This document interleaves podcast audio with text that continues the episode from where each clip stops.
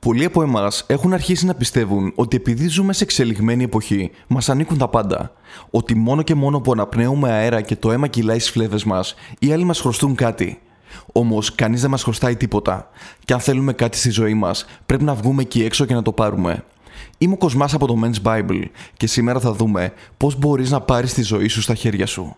Πριν από αυτό όμως, αν είσαι καινούριο στο κανάλι μας, πάτα subscribe για να ενημερώνεσαι για τα βίντεο μας. Επιπλέον, στείλε αυτό το βίντεο σε ένα φίλο που πιστεύεις ότι θα του αρέσει. Οι ευκαιρίες βρίσκονται παντού. Όταν όμως θεωρούμε ότι ο άλλος μας χρωστάει κάτι, περιορίζουμε τις ευκαιρίες και τα πράγματα που θα μπορούσαμε να έχουμε. Είναι γελίο να πιστεύουμε ότι αξίζουμε κάτι που δεν έχουμε κερδίσει. Αν θέλουμε κάτι, πρέπει να δουλέψουμε γι' αυτό και να το αποκτήσουμε.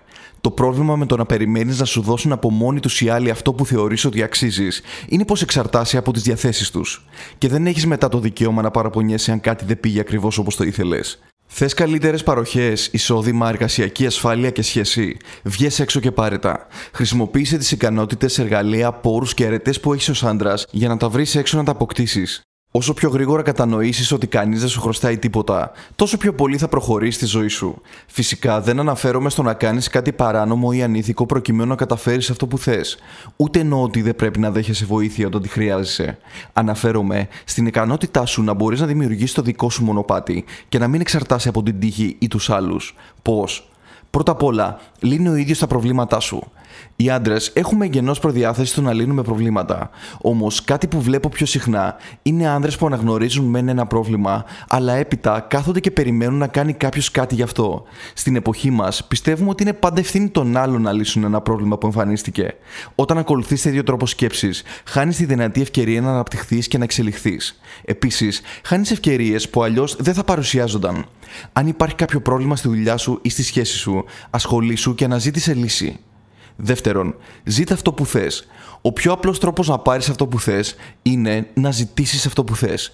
Και ο λόγος που οι περισσότεροι δεν παίρνουν αυτό που επιθυμούν είναι επειδή απλά δεν το ζητούν. Άρα ζήτα ή πιο απλά γίνε πιο δυναμικός. Κανείς δεν μπορεί να διαβάσει το μυαλό σου. Κανείς δεν θα κάτσει να μαντέψει τι είναι αυτό που θέλεις.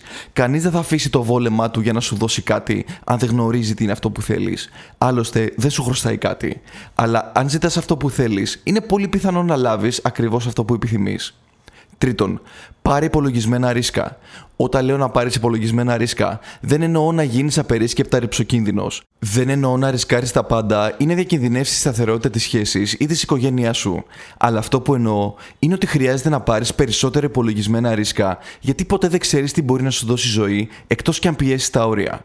Άρα, μην γίνεσαι πλαδαρός. Μην ικανοποιήσει με αυτό που έμαθες.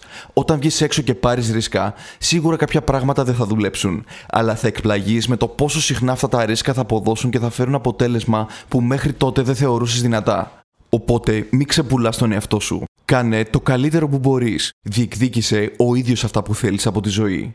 Είμαι ο Κοσμάς από το Men's Bible και αν θες να γίνεις πραγματικά καλός στο φλερτ, γράψου στη διαδικτυακή πλατφόρμα εκμάθησης φλερτ. Βρες το link από κάτω και αν θες να μας γνωρίσεις από κοντά, τότε μη διστάσεις να επικοινωνείς μαζί μας. Μέχρι την επόμενη φορά που θα τα ξαναπούμε, σου εύχομαι να περνάς καλά.